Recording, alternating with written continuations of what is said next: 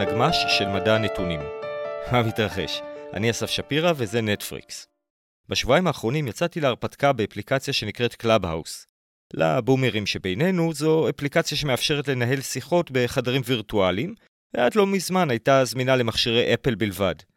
כאחד מראשוני האנדרואידים ושבע הממלכות, הייתי סקרן לראות ממה החבר'ה עם האייפון מתרגשים כל כך.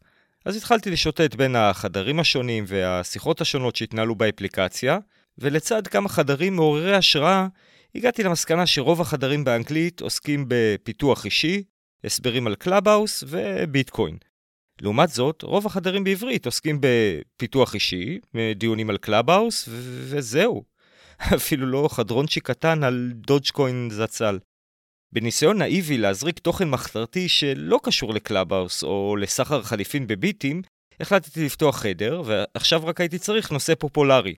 מכיוון שכל מה שאני יודע זה רשתות, אז בעקבות אתגר של יותם, מהפודקאסט המעולה אגב, של עושים תנ"ך, החלטתי לייצר קשרים מוזרים ברשת, ולהדגים מה בין מדע הרשתות לתנ"ך.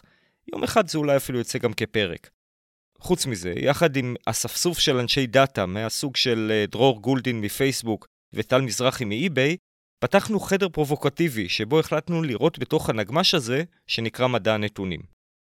אני מניח שאם נזרוק אבן, אז סיכוי טוב שנפגע במישהו ששמע על המושג אה, למידת מכונה למשל, אבל אף פעם לא שמע על מדע הרשתות, למרות ששני המושגים קיימים בערך אותו זמן. למה? לעניות דעתי, הדבר נובע ממיתוג גאוני של המושג למידת מכונה. המושג הזה מנגן על העצבים הכי חשופים של בני אדם, שגם ככה סובלים מרגשי נחיתות כשגילו לא מזמן שהם והקופים בני דודים. אנחנו יודעים שמכונה מהירה יותר מבן אדם, אז אם היא גם לומדת, היא בטוח תנצח את המוח האנושי. וככה נולדת לה תיאוריית קונספירציה, משילוב של פחד ובורות. הנה, המכונות יודעות עלינו הכל, הן תכף ישתלטו עלינו, קבלו החלטות בשבילנו, ואם לא נכרה להן מספיק ביטקוין, הם ישמידו אותנו, ואז מי יישאר להשמיד את כל השאר? הבעיה היא שנכון להיום, וסיכוי טוב שגם מחר, למידת מכונה עונה לנו על שאלות מאוד מאוד ספציפיות, ובדרך כלל כאלה שהתשובה שלהן היא כן או לא. כשאנחנו לוקחים את למידת המכונה למקומות שהם קצת יותר מורכבים, אנחנו לרוב מוכנים לקחת גם את הסיכון שנקבל תוצאה שגויה, למשל בעולם הפרסום. הנזק של הצגת מוצר לא מתאים לצרכן הוא קטן יחסית, ומי יודע, אולי בכל זאת הם יקנו את המיטת שיזוף, בכל זאת מחיר מבצע. אז בניגוד ללמידת מכונה שהיא בהייפ משמעותי מאוד, מדע הרשתות סובל מהיעדר יחסי ציבור. וזו בדיוק הסיבה שהתחלתי עם הפודקאסט.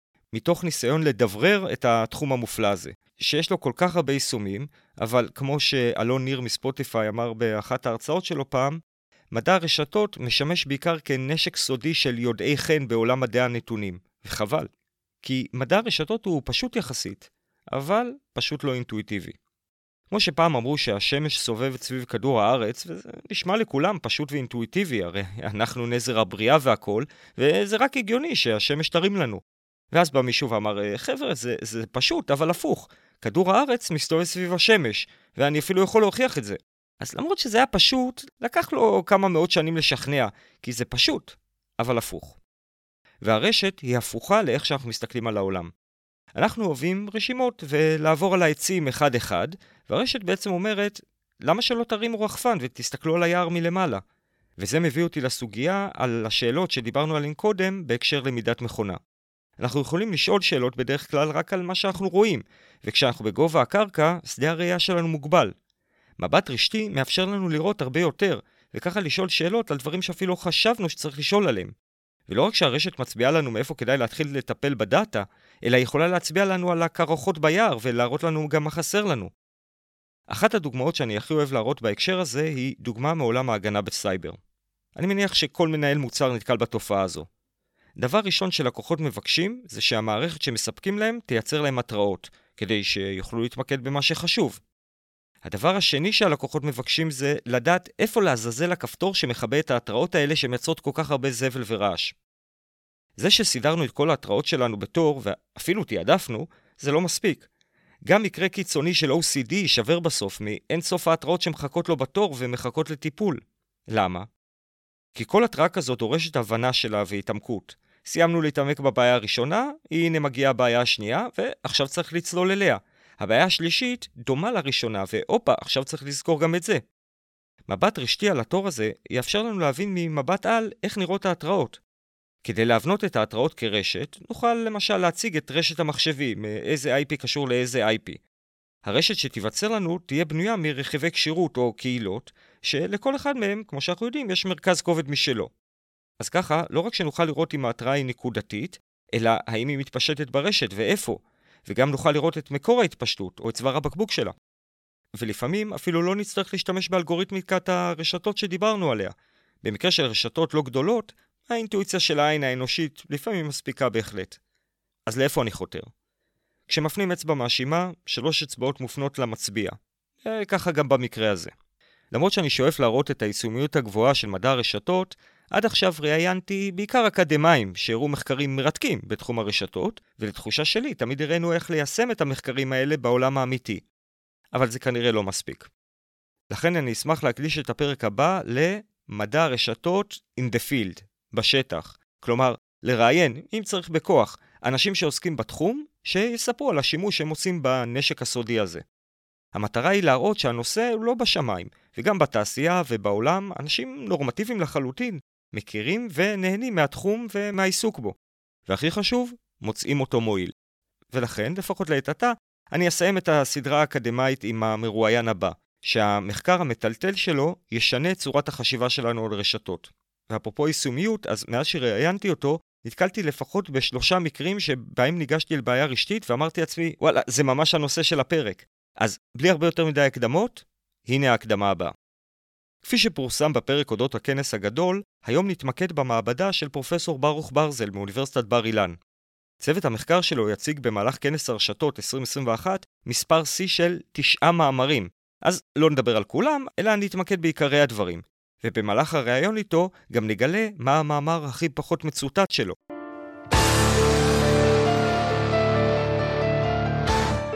ברוך ניגש לעולם הרשתות מהזווית של הפיזיקה והמערכות המורכבות, ומושא המחקר שלו הוא מה בין טופולוגיית הרשת הסטטית יחסית, לתעבורה הדינמית שעוברת על הרשת. הזכרנו את השם של ברוך בעבר בפרק שעוסק ברשתות דינמיות ומרמיתות. כבר אז דיברנו על זה שמדובר בנושא מסובך, אבל היי, זה בדיוק מה שמערכות מורכבות עושות, נכון? לסבך דברים. אז הבשורה הטובה היא שברוך מנסה לפשט את העסק. ואני, כאיש פשוט, תומך לגמרי במאמץ הזה. אז בואו נתחיל. פרופסור ברוך ברזל הוא חוקר מערכות מורכבות מאוניברסיטת בר אילן, שנגע בכוכבים כשהוציא מספר מחקרים עם אה, אלברט לזלו ברבשי, שאותו לא נציג היום. ביקום מקביל ברוך היה צריך להיות פודקאסטר ולא רק פיזיקאי. יש לו פרק מרתק בפודקאסט של אה, בר דעת על נושא הרשתות, ואולי לא הרבה יודעים את זה, אבל הוא אפילו גם כתב מאמר, בין השאר, לעיתון הילדים עיניים בנושא רשתות. זאת אומרת, פונה לקהל רחב. ברוך, מה מתרחש? הכל טוב, בואנה, אתה עשית תחקיר רציני, אם הגעת למאמר בעיניים, זה מרשים. כמו שאתה מבין, זה מתיימר להיות פודקאסט מקצועי בתחום. שלחת לי מאמרים לקרוא, אז אה, אתה יודע, אני לא, לא הופיע בגוגל סקולר, אגב. לא מופיע, לא, גם לא זכה להרבה ציטוטים בשלב הזה, אבל מי יודע. כן, אז התכנסנו לדבר על אה, כנס הרשתות הגדול, ותשמע, אתה מציג שם תשעה מחקרים, אני צודק? אתה צודק, אבל זה לא אני, זה אנחנו. כל קבוצת המעבדה, אני מציג רק אחד מהם, ופיזרנו את זה בינינו. עכשיו, אני מבין שכנסי רשתות זה לא משהו שזר לך, ב-2017 ארגנת איזשהו כנס בארץ בתחום. נכון, נכון, את הכנס הזה בעצם ארגנו בארץ ב-2017, היה כיף, יש לי המון לקחים מאז, אבל הם כולם נדרסים על ידי הלקח המרכזי, שלא לארגן יותר אף פעם כנס בחיים. אם אני לא טועה, בכנס דיברו ברבשי, שלמה חבלין, זה כבר שני, נראה לי, החוקרים הכי מצוטטים בעולם הרשתות. כן, האבות המייסדים. כן, וגם כאן צריך לתת קרדיט, ארגנתי את זה ביחד עם ארז שמואלי מאוניברסיטת תל אביב. ארז שמואלי, נכון. טוב, אז uh, התכנסנו כאן uh, בעצם לדבר על המאמרים שהגשת. עכשיו, אחד מהמאמרים כמובן מדבר על קורונה, אז אני כבר יכול להגיד לך שלא נדבר עליו, נכון? נראה לי... החלטה מצוינת. תודה, תודה. טוב, תגיד לי אתה, עם איזה מאמר אתה רוצה להתחיל? בוא נדבר על ה-spatio-temporal propagation, על איך דברים מתפשטים ברשתות. קודם כל יופי של שם. תודה. מעולה. אז קודם כל נשמע נושא מרתק, ואני חייב לשאול אותך, היה לך מאמר ב-2013 עם ברבשי, שנקרא Universality Network Dynamics, שנשמע קצת דומה או נבנה על זה, כאילו אם אתה יכול לספר קצת על אז והיום, מה המאמרים האלה בעצם אומרים? קודם כל נכון, המאמר ב-2013 בעצם הניח את התשתית למה שאני קורא המשימה המרכזית של המעבדה שלי. ובעצם הרעיון הוא כזה, תראה, 20 שנה אנחנו ממפים את המבנה של רשתות. ואני לא יכול להגיד שאנחנו יודעים היום איך כל הרשתות בעולם בנויות, אבל יש לנו הבנה לא רעה של המבנה של רשתות אמיתיות, נכון? אנחנו מכירים את מרכיבי היסוד, ה-scale free וה-small world וה-clustering, אנחנו יודעים מהם התכונות המבניות של רשתות. אני חושב על המבנה של רשת כמו מפת כבישים, ומפת הכבישים היא סטטית, אבל אנחנו יודעים שדפוסי התנועה על אותה מפת כבישים יכולים להיות מאוד שונים בשמונה בבוקר ושתיים בצהריים. עכשיו זה מטאפורה, אבל המטאפורה הזאת מראה שלדעת מבנה זה לא מספיק, הרי לא בנו מחלף חדש בין שמונה בבוקר לשתיים בצהריים, כלומר על אותו מבנה יכולים להיות התנהגויות דינמיות מאוד מאוד שונות. וזה בעצם ב-2013 אמרנו, אוקיי, זאת המשימה הבאה. עכשיו שאנחנו יודעים את המבנה של רשתות, איך אנחנו יכולים באופן שיטתי לתרגם מבנה להתנהגות דינמית? איך דברים באמת מתפשטים ומתרחשים ברשת? מגניב. בעצם, אז ב-2013 שמתם את התשתית, ועכשיו השלב הבא? אז מה רשתות עושות? מה שרשתות עושות זה התפשטות אינפורמציה. הבטחת לא לדבר על קורונה, אז לפחות מילה אחת. אם חלית בקורונה, זאת אינפורמציה, אינפורמציה שהגיעה מסין והתפשטה. דרך הרשת החברתית, היא התפשטה בצורה של וירוסים. ואם אתה יושב בחושך בהפסקת חשמל, זאת אינפורמציה שהגיעה מאיזו תקלה מקומית באיזשהו מקום ברשת החשמל, התפשטה לאורך רשת החשמל, הפעם לא בצורה של וירוסים, אלא בצורה של עומסים והעברת uh, זרמים. אתה יודע את מפת הכבישים, אתה יודע מי מחובר למי. השאלה היא איך האינפורמציה תתפשט. בעצם אנחנו מחפשים את ה-Waze. איך הסיגנלים uh, זזים מקום למקום. אז אפשר למשל לשאול שאלות כמו, מי מעביר סיגנלים בצורה הכי יעילה ברשת? מי הכי משפיע? שים לב, אנחנו נוטים לחשוב באופן אינטואיטיבי, אה, נו ברור, ההאבס, נכון, מי שהכי מקושר הוא הכי משפיע. מרכזי הכובד ברשת, כן. כן, אבל עשינו כאן קפיצה מחשבתית מסוימת, כלומר, ההאב היא תכונה מבנית, ולעומת זאת, מי שהכי משפיע זה כבר תכונה דינמית של דפוסי התפשטות של אינפורמציה. כבר הבנו בשלב הזה, אותו מבנה יכול להיות לו דפוסי התפשטות מאוד שונים. אז זו שאלה אחת, אפשר לשאול כמה רחוק האינפורמציה מגיעה. מה ששאלנו ב-2019 זאת השאלה הכי טבעית, כמה זמן? כמה זמן לוקח לאינפורמציה להתפשט מצומת אחד לצומת אחר, מהתקלה בחברת חשמל ועד שאתה בחושך, מהווירוס שהתפשט באיזה מקום ועד שכל המערכת אה, נגועה במחלה, או מהרגע שהגן שלך קצת עשה איזה ספייק וכל המערכת הגנטית קיבלה את הסיגנל הזה, הסיגנל הביוכימי אה, שהוא שיגר למערכת. עכשיו, אני יודע מה אנשים יגידו, אנחנו יודעים איך אינפורמציה מתפשטת. אתה מתחיל מהצומת האחד, ואז זה עובר לשכנים שלו, ואז לשכני שכנים שלו, והעסק נראה די אינטואיטיבי. אבל אתה מכיר את התופעה, אם לחזור חזרה לרשת הכבישים, לנסוע מדרום תל אביב לצפון תל אביב, לפעמים לוקח יותר זמן מאשר לנסוע מתל אביב לפתח תקווה. זה לא, לא תמיד הדפוסים של ההתפשטות הם כל כך ממופים בצורה פשוטה למבנה של הרשת. אז ב-2019 זה בדיוק מה שעשינו, אמרנו איך אנחנו מתרגמים את המבנה של רשת לדפוסי ההתפשטות האמיתיים, כמה זמן באמת ייקח לסיגנלים לטייל מנקודה אחת לנקודה אחרת ברשת. אז בעצם מה שאתם נותנים במאמר זה איזשהו אה, חיזוי או תיאור התפשטות צפויה במודלים אה, שונים של אה, רשתות? כן, כלומר אנחנו יודעים את מבנה הרשת, אבל עכשיו מתפשטת על הרשת אינפורמציה מסוגים שונים. זה יכול להיות מחלות שמתפשטות על הרשת, זה יכול להיות אה, סיגנלים אקולוגיים, כלומר יש יותר דבורים וזה משפיע על הפרחים וכולי, אה, או סיגנלים ביוכימיים ברשת ביולוגית. בעצם על אותה רשת אנחנו מגלים דפוסי התפשטות שונים בהתאם לדינמיקה, בהתאם לסוג האינפורמציה שמתפשט במערכת. אז איך פותרים את זה? האמת היא, פותרים את זה בדיוק כמו שווייז פותר את זה. מה ווייז בעצם שואל את עצמו? הוא אומר, איך אני יודע כמה זמן לוקח להגיע מתל אביב לפתח תקווה? אני יודע כמה זמן אתה מתעכב בכל צומת, ואני פשוט סוכם את העיכובים האלה על הדרך. נגיד שאתה צומת, אסף, אתה האב, לך יש 100 שכנים. אני צומת קטן, יש רק שני חברים. ועכשיו סיגנל הגיע אליך. הרי איך סיגנלים מתפשטים? הסיגנל מתחיל מהמקור, מישהו שעשה איזושהי הפרעה, והשפיע על השכן שלו. השכן שלו מגיב, וגורם לשכנים שלו. וככה זה רצף של תגובות והעברות הלאה של הסיגנלים. אז בוא נשאל כמה זמן לוקח לך להגיב. ומה שאנחנו מצאנו זה שבעצם, זה מבחינה מתמטית, כשאנחנו מסתכלים על סוגים שונים של אינפורמציה, דפוסי התגובה מאוד שונים. לפעמים ההאבס, המקושרים יותר, אתה בדוגמה שלנו, מגיבים נורא מהר. זה למשל קורה במערכות אקולוגיות. זה החלק האינטואיטיבי, נכון? כלומר, ההאבס מקצרים את המסלולים ברשת, הם גם מקצרים את זמני ההתפשטות, כיוון שהם מגיבים נורא מהר. לפעמים זה הפוך. לפעמים ההאבס הם כל כך כבדים, שעד שהם משנים את המצב שלהם זה לוקח המון זמן. זה מה שקורה למשל באינפורמציה ביוכימית. הסיגנל נכנס אל ההאב, וההאב לא רק שהוא לא מזרז את הסיגנל, הוא הצוואר בקבוק של הסיגנל.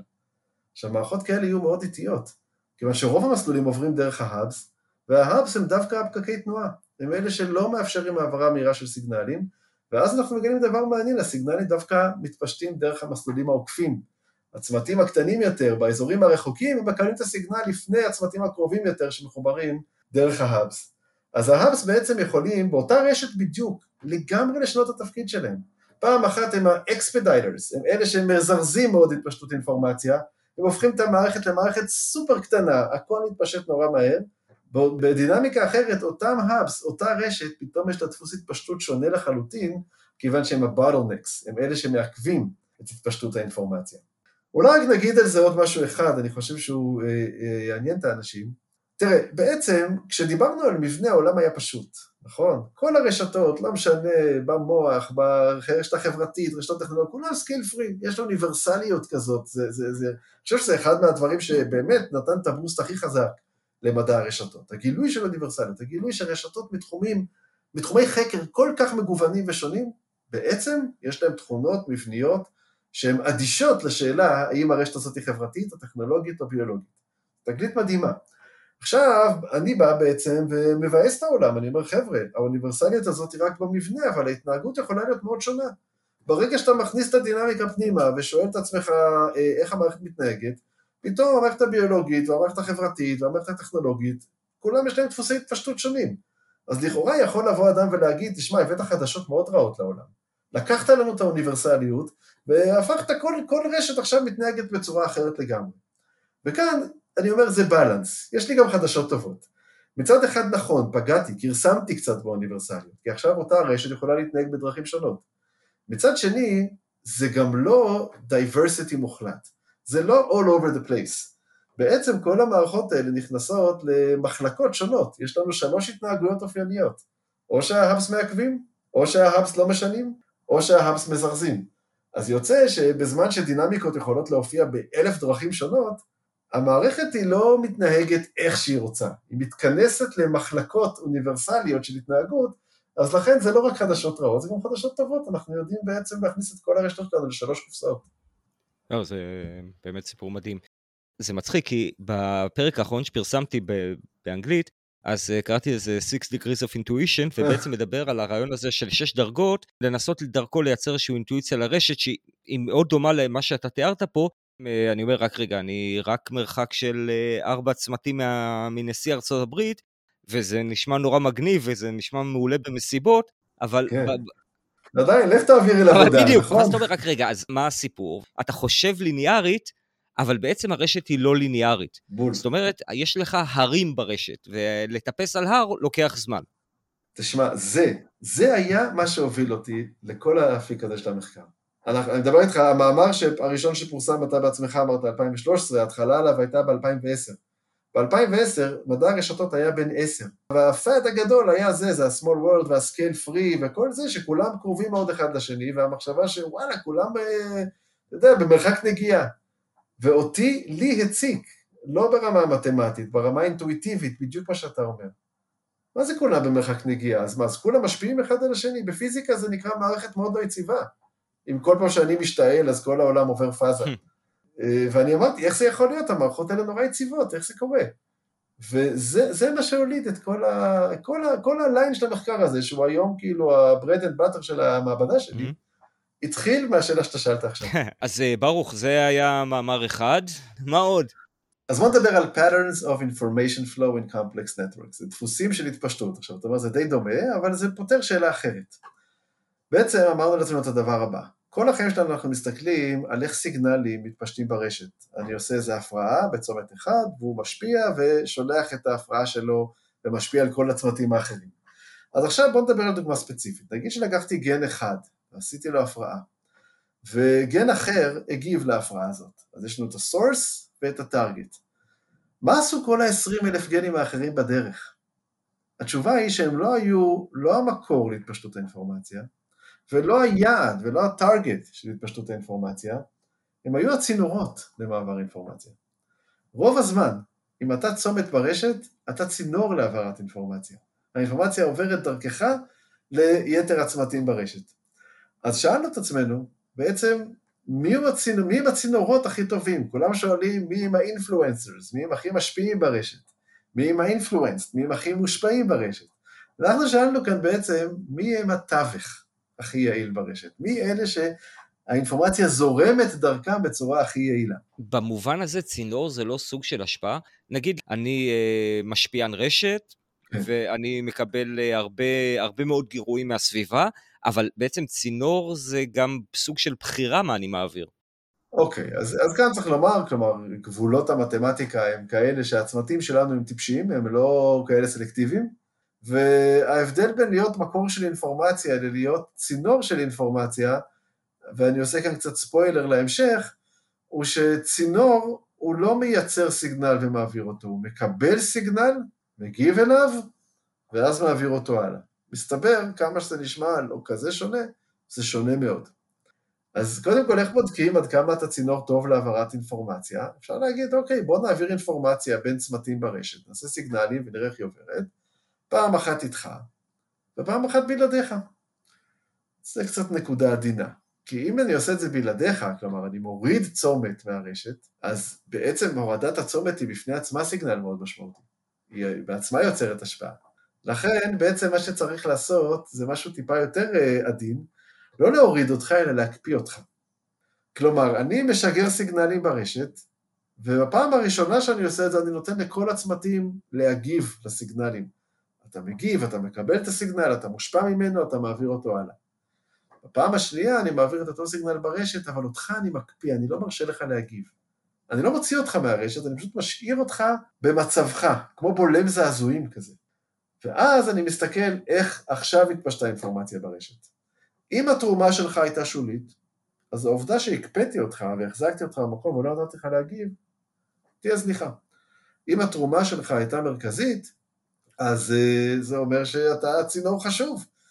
אתה היית משמעותי ברשת.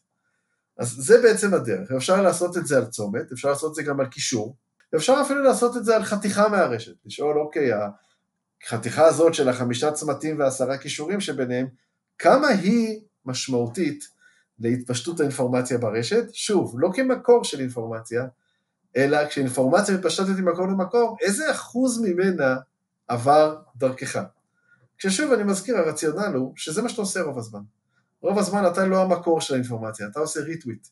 רוב הזמן אתה צינור לאינפורמציה שהתחילה ממקום אחר, והיעד שלה הוא מקום אחר. אז זאת הייתה השאלה. אתה אה, מנצל פה איזושהי תורפה שלא קראתי את המאמר. זה בדיוק. אז עכשיו לקחנו באמת את אותו רשת, נאמר רשת scale free מהסוג שאנחנו אוהבים, לקחנו גם המון רשתות אמפיריות, זה לא משנה, ומדדנו את הדבר הזה נומרית. כלומר, הסתכלנו על השאלה איזה צמתים מעבירים איזה אחוז מהאינפורמציה במערכת. וגילינו, כמו תמיד, שזה גן חיות שלם. לפעמים זה חוק 80-20, אתה יודע, 80% מהאינפורמציה מתועלת דרך 20% מהצמתים. לפעמים זה דמוקרטי, דווקא כולם משתתפים בצורה הדדית בהתפשטות האינפורמציה, אין אף צומת שהוא יחיד ומיוחד, כל הצמתים וכל הלינקים אה, שותפים לפי המשקל היחסי שלהם בהתפשטות האינפורמציה. אז יש גן חיות שלם, ותפקידנו לקחת את הגן חיות הזה ולהכניס אותו למגירות, ולהבין, אוקיי, אז מה באמת כללי ההתנהגות כאן? ועכשיו אנחנו כבר מכירים את הטריק, כי זה קצת יזכיר את המאמר מ-2019. השאלה, כמו תמיד, זה מה התפקיד של ההאבס. והאינטואיציה אומרת, ברור שההאבס מעבירים את עיקר האינפורמציה, ורוב המסלולים עוברים דרכם. אבל האינטואיציה הזאת אנחנו כבר יודעים, זאת אינטואיציה שמסתכלת על מבנה וקופצת למסקנות על התנהגות, וזה לא בהכרח חוקי. מסתבר שגם כאן יש שלוש אפשרויות. יש את המקרה האינטואיטיבי הזה באמת, שבו ההאבס הם הצינורות המרכזיים למעבר אינפורמציה. כלומר, רוב האינפורמציה בעצם מתועלת דרך מספר קטן של צמתים שהם הכי מקושרים. זה הכי אינטואיטיבי, כי רוב המסלולים עוברים דרך ההאבס, ולכן הם אלה שמשפיעים בעיקר על העברת האינפורמציה. יש גם מערכות שבהם התפשטות האינפורמציה היא דמוקרטית. שוב, הרשת היא scale free, כלומר היא מאוד לא שוויונית, אבל דווקא התרומה של כל הצמתים להעברת האינפורמציה היא יחסית שוויונית. היא בעצם, יש כאן, אה, קראנו לזה divorce בין המבנה של הרשת לבין דפוסי ההתנהגות הדינמיים שלה. הרשת היא scale free, אבל התפשטות האינפורמציה היא הומוגנית, היא אחידה בין כל הצמתים. אבל המחלקה השלישית היא המחלקה שהכי מפתיעה אנשים. זו מחלקה שבו אינפורמציה מעדיפה דווקא את המסלולים הפריפריאליים. כלומר, הצמתים המרכזיים, הה hubs, הם דווקא אלה שתורמים הכי פחות להתפשטות אינפורמציה. שוב, זה לא אומר שהם משפיעים הכי פחות, אבל זה אומר שבתפקידם כצינורות, הם ממש לא טובים. זה נכון, רוב המסלולים עוברים דרכם, אבל לא רוב האינפורמציה. ודווקא האינפורמציה מתפשטת דרך המסלולים הפריפריאליים. עכשיו, איך זה קורה? כאן זה מאוד לא אינטואיטיבי. אז בשביל להבין את זה, צריך לחזור חזרה למכניזם שדרכו אתה צינור. מה זה אומר שאתה כצומת מעביר אינפורמציה? קודם כל הסיגנל צריך להגיע אליך. עכשיו אתה צריך להגיב אליו, ואחרי שהגבת אליו אתה מעביר אותו הלאה לשכנים שלך.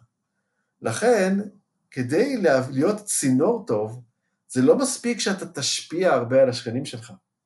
אתה גם צריך להיות מאוד רגיש לסיגנלים הנכנסים. אתה צריך להיות מאוד מושפע מסיגנלים.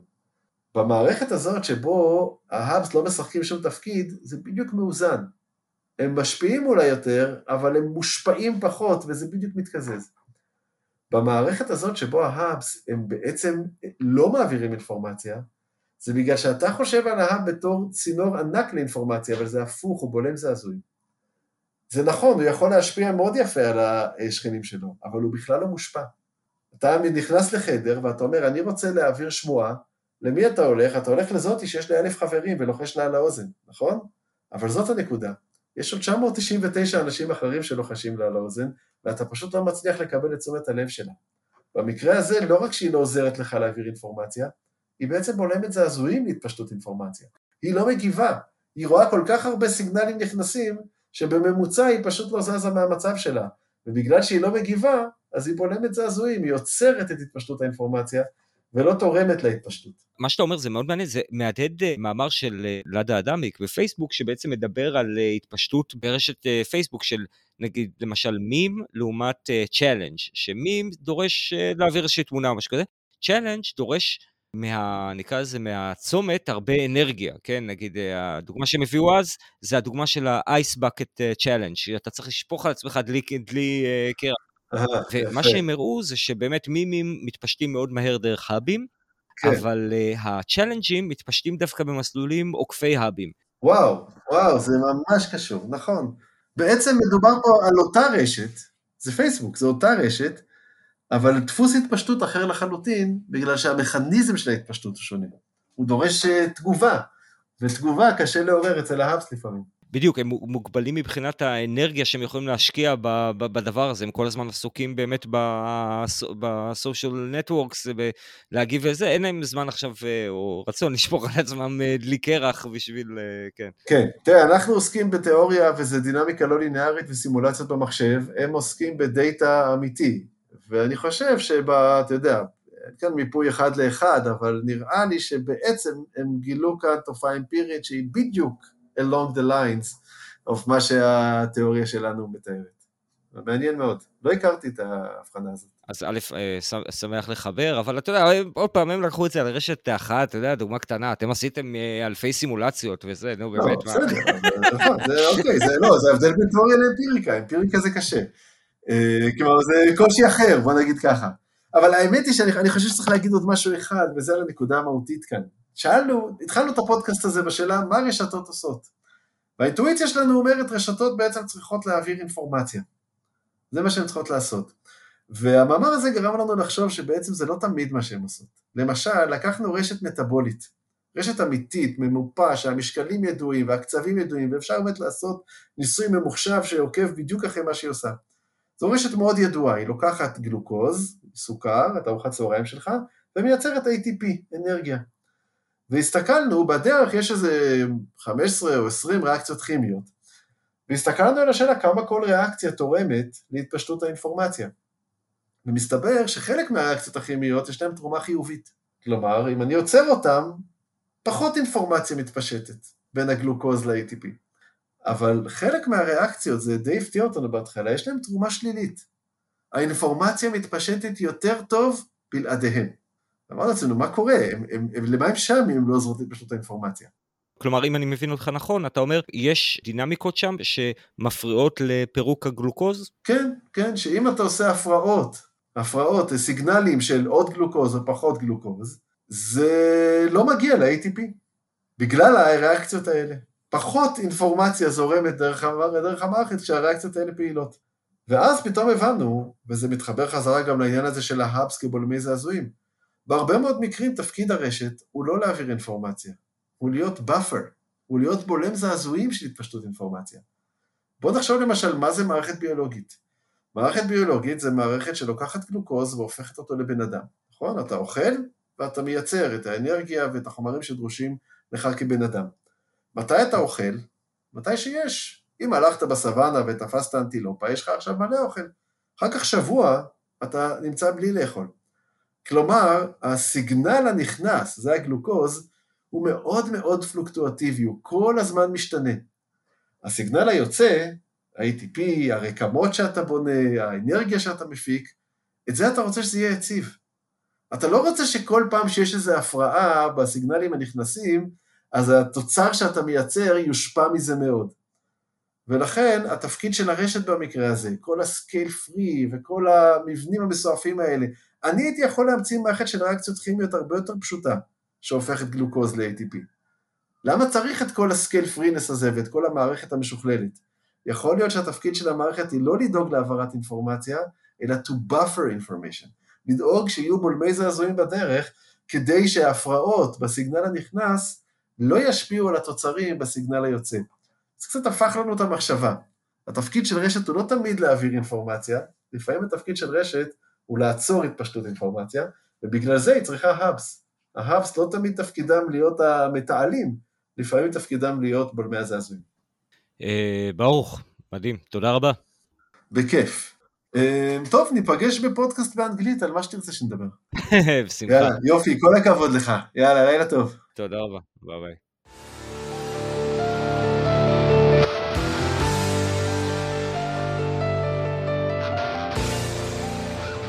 הבשורה שברוך מביא היא שכדי לחקור רשת, לא מספיק להכיר את תכונות הטופולוגיה שלה ואת חוקי הרשת שאנחנו מכירים.